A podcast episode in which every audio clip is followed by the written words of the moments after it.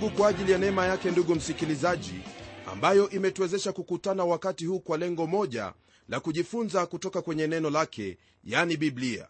Ni wajibu wetu ndugu yangu kufahamu kwamba yote ambayo yameandikwa kwenye biblia yaliandikwa ili sisi wa kizazi hiki tupate kujua hayo ambayo yatupasa kutenda.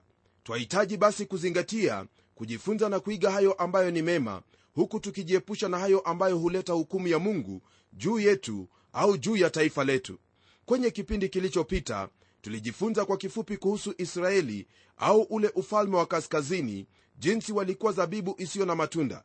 Hili jambo ndilo ambalo tutaendelea kulishughulikia leo hii kwenye kitabu hiki cha hosea.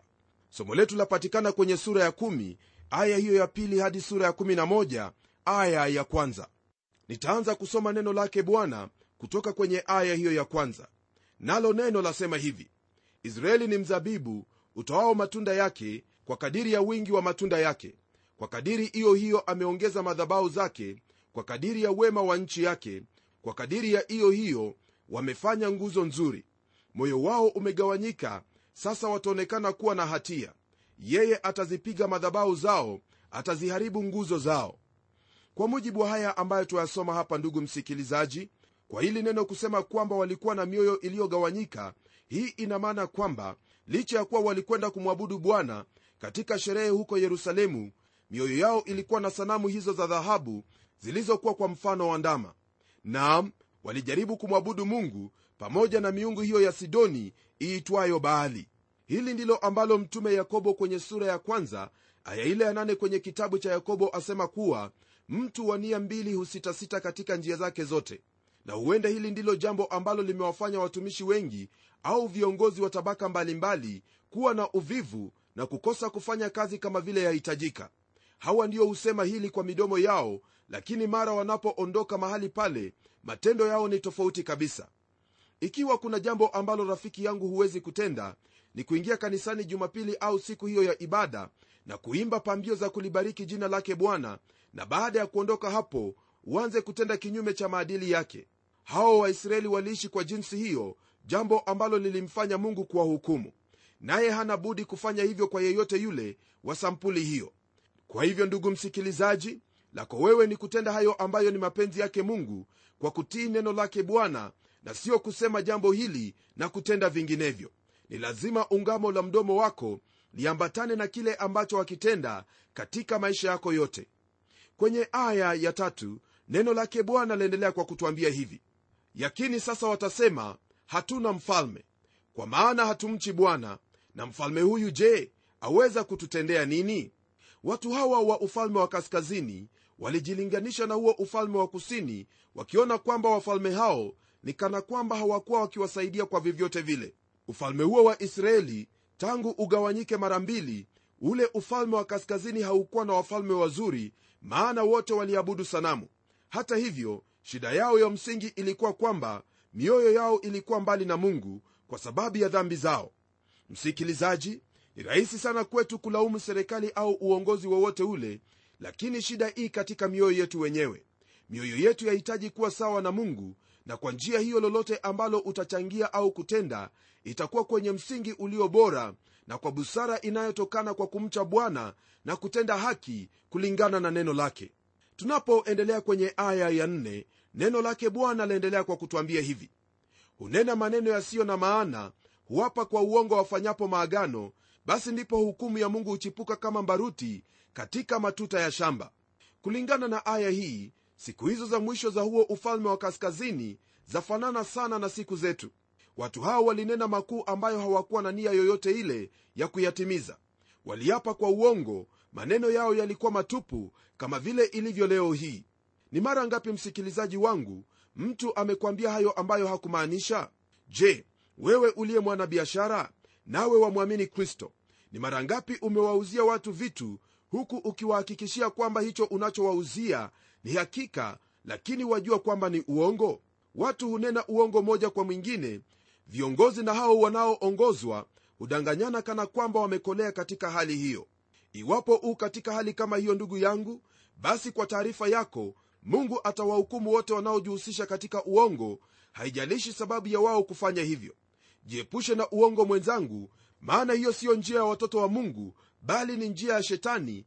Kwa kuwa kwenye kitabu cha yohana mtakatifu sura ile ya 8 aya hiyo ya 44 yatufahamisha ni nani aliye baba wa uongo. Sikia neno la mungu lasema nini. Ninyi ni wa baba yenu ibilisi na tamaa za baba yenu ndizo mpendazo kuzitenda. Yeye alikuwa muuaji tangu mwanzo wala hakusimama katika kweli kwa kuwa hamna hiyo kweli ndani yake. Asemapo uongo husema yaliyo yake mwenyewe kwa sababu yeye ni mwongo na baba wa huo. Kwa hivyo ndugu mpendwa unapojihusisha wakati wowote ule katika uongo wa namna yoyote wewe watenda hilo ambalo ni lake ibilisi na pia wamfanya ibilisi kuwa ni baba yako. Ni imani yangu kwamba haungependa hata kidogo baba yako awe ni ibilisi. Kwa sababu hiyo nena kweli tenda kweli naye baba yako ambaye ni mungu wa kweli atakufurahia atafurahia maisha yako na kuyabariki maisha yako. Tunapogeukia aya ya tano neno lake bwana laendelea kwa kutwambia haya. Wakaao samaria wataona hofu kwa ajili ya ndama za bethaveni kwa maana watu wa mji huo wataulilia na makuhani wake walioufurahia kwa sababu ya utukufu wake kwa maana umetoweka. Jina hilo bethaveni msikilizaji ni jina la dhihaka kwa mji huo wa betheli. Kwa kuwa sanamu ya ndama mmoja wa dhahabu alikuwepo betheli na mwingine alikuwepo samaria watu hao walikuwa na wivu miongoni mwao kwa sababu ya hao ndama maana walikuwa wakithamini uzani wa dhahabu iliyotumika kwenye kila ndama na ni nani aliyekuwa na ndama mkubwa sana. Waliomboleza kuhusu sanamu hizo lakini hasa walikuwa wakishindana katika jambo hilo. Makuhani nao walifurahia utukufu wa ubatili huu lakini mungu aliwahakikishia kwamba yote haya yataondolewa. Ndiposa wanasema kwamba watalia na pia utukufu huo utatoweka. Na baada ya hapo ni kitu kipi ambacho kitatendeka? Neno la mungu lasema hivi kwenye aya ya sita. Nayo itachukuliwa ashuru iwe zawadi kwa mfalme yarebu efraimu atapata aibu na israeli atalionea haya shauri lake mwenyewe. Aya hii msikilizaji yanena hasa kuhusu hilo ambalo litampata israeli hasa ndama hizo za dhahabu pamoja na watu hao watakaochukuliwa uhamishoni hadi ashuru. Nayo dhahabu iliyotumiwa kutenezwa ndama hizo itakuwa kama zawadi kwa huyo mfalme wa ashuru aitwaye yarebu. Na kwa kuwa israeli aliamua kuabudu sanamu basi hayo yatakapotendeka ataaibika kwa shauri hilo alilolifanya. Na ili ndugu yangu ndilo ambalo huwapata wote wanaomwacha mungu na kufuata miungu mingine. Mtu anapomwacha mungu wa kweli na kugeukia miungu mingine yoyote ile lile ambalo lipo huwa ni kwamba wakati ambapo mungu anamhukumu yeye huaibika kwa shauri hilo ambalo alikuwa amelifanya. Nami nakuhimiza ndugu msikilizaji fanya shauri la busara kwa kumwabudu mungu aliye hai mungu wa kweli mungu aliyekupa pumzi na vyote ulivyo navyo usijaribu kuabudu vile ambavyo unavyo maana mungu atakapohukumu atakuhukumu viwavyo. Kwenye aya ya saba neno la mungu lasema hivi. Katika habari za samaria mfalme wake amekataliwa mbali kama povu usoni pa maji. Ndugu msikilizaji hapa mungu anasema wazi kwamba atamkatilia mbali mfalme wa samaria. Huo uzao wa kifalme ambao ulikuwa ukitawala wakati huo utakatiliwa mbali kabisa na wala hautaongoza tena taifa hilo. Nayo aya ya nane yaendelea kutupa habari zifuatazo. Mahali pa aveni palipoinuka yani dhambi ya israeli pataharibika. Mwiba na mbingili itamea juu ya madhabau zake nao wataiambia milima tusitirini na vilima tuangukieni. Aya hii hasa ndugu msikilizaji yanena kuhusu kuharibiwa kwa sehemu hizo ambazo waisraeli walitumia kuiabudu miungu yao wakati huo ambapo watahukumiwa pamoja na hiyo miungu ndipo watalilia milima iwasitiri na vilima kuangukia. Jambo hili ndilo ambalo ndugu msikilizaji litakalotendeka wakati wa dhiki kuu kama vile neno la mungu linavyotwambia katika kitabu cha ufunuo sura ya 6 aya hiyo ya 15 hadi 17 aya ya 9 ndugu msikilizaji neno lake bwana liendelea kwa kusema haya. Ee israeli umefanya dhambi tangu siku za gibea huko ndiko walikosimama ili vita vilivyokuwa juu ya wana wa uovu visiwapate katika gibea. Huenda ndugu yangu jambo hili ambalo lanenwa hapa ni habari ambazo zafanana na hayo ambayo yameandikwa kwenye kitabu cha waamuzi sura ya 19 na 20 ijapokuwa vita vya wenyewe kwa wenyewe viliisha na watu wa gibea kukatiliwa dhambi waliotenda iliendelea kuwepo tu nayo gibea kuwa jina la ukumbusho na ishara ya dhambi hizo za zinaa pamoja na ibada zao za kuabudu sanamu. Kwenye aya ya 111 neno lake bwana laendelea kwa kutwambia hivi. Wakati nitakapopenda nitawaadhibu na hao mataifa watakusanya juu yao watakapofungwa kwa sababu ya makosa yao mawili. Naye efraimu ni ndama aliyefundishwa apendaye kupura lakini nimepitisha kongwa juu ya shingo yake nzuri nitampandisha mwenye kupanda juu ya efraimu yuda atalima na yakobo atavunja madongoa yake maandiko haya ambayo tuyasoma ndugu msikilizaji yatuelezea jinsi ambavyo watu hao walivyofurahia mavuno licha ya wao kutopenda kulima. Lakini hili ambalo hawapendi ndilo ambalo mungu atawalazimu kufanya. Hasa hili latokana na hayo makosa waliofanya kwa kumwacha mungu na kugeukia sanamu walivunja agano lake nao. Nam watakapoondolewa na kwenda ashuru watalima watafanya kazi hizo ambazo hawakupenda kuzifanya aya ya 12 nayo msikilizaji yaendelea kutwambia hivi. Jipandieni katika haki vuneni kwa fadhili uchimbueni udongo wa mashamba yenu kwa maana wakati umewadiwa wa kumtafuta bwana hata atakapokuja na kuonyeshea haki. Kanuni ambayo twaipata kwenye aya hii ndugu yangu ni kanuni iliyoko kwenye biblia nzima. Paulo akiwaandikia wale wagalatia kwenye sura ya 6 aya hiyo ya 7 hadi 8 anasema kwamba msidanganyike mungu hadhihakiwi kwa kuwa chochote apandacho mtu ndicho atakachovuna. Maana yeye apandaye kwa mwili wake atavuna uharibifu bali yeye apandaye kwa roho katika roho atavuna uzima wa milele. Hosea kama vile alivyowaambia watu wa siku yake ndiyo nami nakuambia wewe leo hii kwamba ukipanda haki utavuna fadhili. Ndugu msikilizaji hakuna siku ambayo kweli hii itabadilika na pia haiwezekani hata kidogo kuishi kwa viwango vyake shetani na kisha utaraji kuvuna dhawabu kutoka kwake mungu. La hasha! Kile ambacho kipo ni lazima ufuatilie mpangilio wa neno lake bwana. Ni lazima kulifuatilia neno lake mungu kama vile neno latwambia hapa kwamba jipandie katika haki nawe utavuna fadhili uchumbue udongo wa mashamba yenu kwa maana wakati umewadiwa wa kumtafuta bwana hata atakapokuja na kukunyeshea haki. Huenda wajiuliza ni udongo gani wa shamba lipi ambalo wafaa kuuchimbua? Udongo huo ndugu msikilizaji sio sehemu nyingine yoyote bali ni huo moyo wako ambao wahitaji kuutoa kwake bwana ili yeye mwenyewe aweze kuuchimbua na kuondoa magugu yote na kufanya udongo huo kuwa mororo ili kwamba unapomtafuta yeye aweze kukunyea haki. Pasipo kufanya jambo kama hilo ndugu msikilizaji pasipo kumrudia mungu wako pasipo kumwamini bwana yesu kristo hayo yote yatakuwa kama ni ndoto katika maisha yako. Nami siamini kwamba ndugu yangu ungelipenda kuishi katika hali ya ndoto bali wataka kuishi katika hali iliyo dhahiri kabisa hali ambayo itayabariki maisha yako. Kwa hivyo fuata kanuni hii nawe utabarikiwa. Kisha aya ya 13 msikilizaji yasema hivi.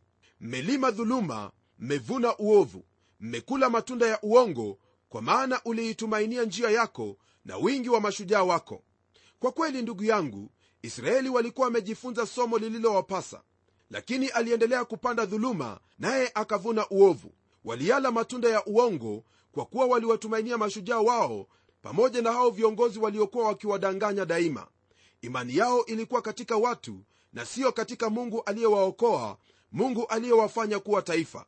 Na kwa sababu hiyo walipokea hilo walilolitarajia yani uongo. Kweli hii msikilizaji ndiyo ambayo ipo leo hii katika kizazi chetu. Nam haiwezekani hata kidogo kwa habari za viongozi watu kumchagua kiongozi mwenye haki nao wenyewe wamejawa uongo wa kila namna. Iwapo wao ni waasherati na wazinzi basi watapata viongozi kama wao. Na kama wao ni wezi vivyo hivyo watapata watu sampuli hiyo hiyo ya kuwaongoza. Mara nyingi unapowatazama watu hawa waweza kufikiri kwamba wao ni washindi lakini huwa siyo hivyo hata kidogo kwa kuwa tayari mungu anajua hicho ambacho anahitaji. Hakuna njia ya kuhepa hata kidogo. Hauwezi kukwepa matokeo ya dhambi hizo ambazo umezitenda. Ni lazima ujira wako uupate kwa kuwa uliufanyia kazi. Tazama ni kipi hicho ambacho wapanda msikilizaji kwani ni lazima utavuna matokeo yake. Kwenye aya ya 14 neno lake bwana liendelea kwa kutwambia hivi. Kwa sababu hiyo fitina itatokea kati ya watu wako na ngome zako zote zitaharibiwa kama vile shalmani alivyoharibu beth arbeli katika siku ya vita. Mama alivunjikavunjika pamoja na watoto wake. Jina hili ambalo twalipata hapa shalmani ni ufupi wa hilo jina la shalmanisa yule mfalme wa ashuru. Nayo betharbeli ni sehemu ya kaskazini mwa nchi hiyo sehemu za galilaya. Yaonekana kwamba kulikwepo na vita hapa ijapokuwa katika historia ya kawaida hamna lolote ambalo lanena kuhusu jambo hili ndugu msikilizaji maandiko haya yatuonyesha jinsi ambavyo dhambi huharibu watu pamoja na taifa lote. Katika siku za hosea neno la mungu latuambia kwamba mama alivunjwavunjwa pamoja na watoto wake. Mtindo huu ndio ambao waashuri walitumia pamoja na hao watu wa babeli.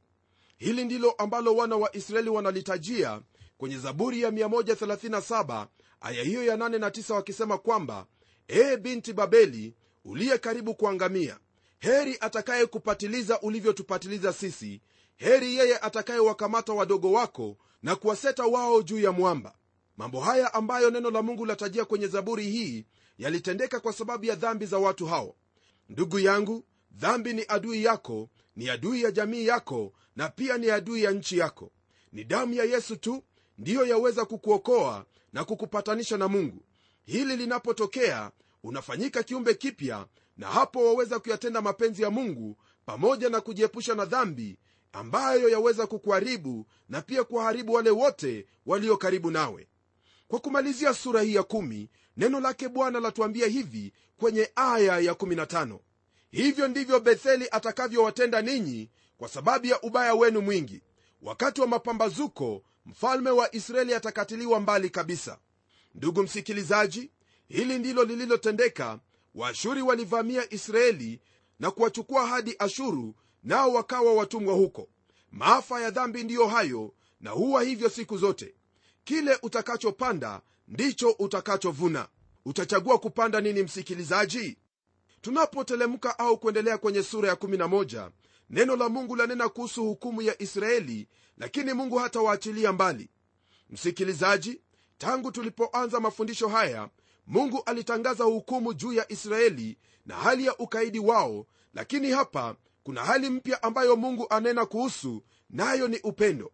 Neno la mungu latufungulia sehemu hii kwa neno hili kwenye aya ya kwanza katika sura hii ya 11 kwa kusema hivi. Israeli alipokuwa mtoto nalikuwa nikimpenda nikamuita mwanangu atoke misri. Aya hii ndugu yangu kimsingi yanena kuhusu taifa la israeli aya hii pia yadhihirisha huo uhusiano wa karibu kati ya mungu na taifa hilo. Mungu hakuwatoa watu hawa kutoka misri kwa kuwa walikuwa wakimtumikia bali ilikuwa kinyume kabisa kwani wao walikuwa wakiabudu sanamu. Aliwatoa huko kwa kuwa israeli ni mwanaye na alimpenda. Jambo hili ndilo ambalo lilimsababisha mungu kukuokoa. Upendo ndugu msikilizaji siyo msingi wa uokovu bali ni nia ya huo uokovu aliyokutenda ni kwa jinsi hiyo ndipo mungu alimkomboa israeli toka katika nchi hiyo ya utumwa nchi ya misri. Kwenye kitabu cha mathayo sura ya pili aya ya tano sehemu hii ya maandiko yanena kwa habari zake yesu. Alikuja ulimwenguni akafanana nasi akafa msalabani kwa ajili yetu ili tunapomwamini tupate uzima wa milele.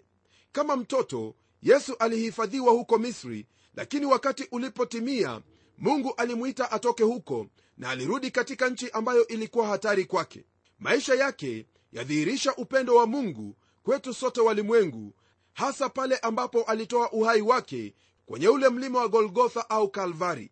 Hili alilolifanya ndilo lilitupa ukombozi likatupa msingi wa kuwa na haki na kupata msamaha wa dhambi. Na hiyo ndiyo sababu neno la mungu latuambia kwamba kwa maana jinsi hii mungu aliupenda ulimwengu hata akamtoa mwanaye pekee ili kila mtu amwaminie asipotee bali awe na uzima wa milele. Mpendwa msikilizaji huyo mungu ambaye alimpenda israeli alipokuwa mbali naye ndiye anayekupenda na huo upendo wa milele. Lako ni kulitii na kuamini hayo ambayo amekuagiza kwani ni kwa njia hiyo tu ndipo utayaona hayo ambayo amekuandalia katika pendo. Ukaidi na kutotii ni jambo ambalo laleta hukumu ya mungu katika maisha yako tena ni hasara kubwa mno mpende bwana kwa kuzishika amri zake maana katika ukaidi hakuna lolote bali hukumu. Ni ombi langu kwamba bwana atakusaidia kutenda haya yote ambayo tumejifunza siku hii ya leo. Nitaomba pamoja nawe. Na tuombe. Mungu mfalme tena baba wa bwana wetu yesu kristo na kupa sifa na kulitukuza jina lako kwa haya ambayo umetufundisha. Ni ombi la moyo wangu kwamba bwana utamwezesha ndugu yangu kuamini na kutii neno lako katika kila hali. Mwezeshe kwa uwezo wa roho wako mtakatifu na neno lako ambalo ni nguzo ya imani yetu katika kristo iwe ni mwongozo wake maishani mwake daima hadi wakati huo ambapo atakapokutana tena na bwana yesu kristo mara ya pili atakaporudi. Naomba nikijua kwamba haya ndiyo ambayo utakayeyatenda kwa kuwa yamo katika mapenzi yako na mapenzi yako ndiyo ambayo wataka tuyatende. Na kushukuru bwana maana nimeomba katika jina la yesu kristo ambaye ni bwana na mwokozi wetu. Amen. Rafiki yangu mungu awe pamoja nawe unapozingatia kutii na kuliamini neno hili kila wakati. Unapofanya hivyo hakikishiwa baraka na neema yake mungu maishani mwako. Tukutane tena kwenye kipindi kijacho. Hadi wakati huo na kutakia heri na baraka zake mwenyezi mungu. Mimi ni mchungaji wako jofre wanjala munialo na neno litaendelea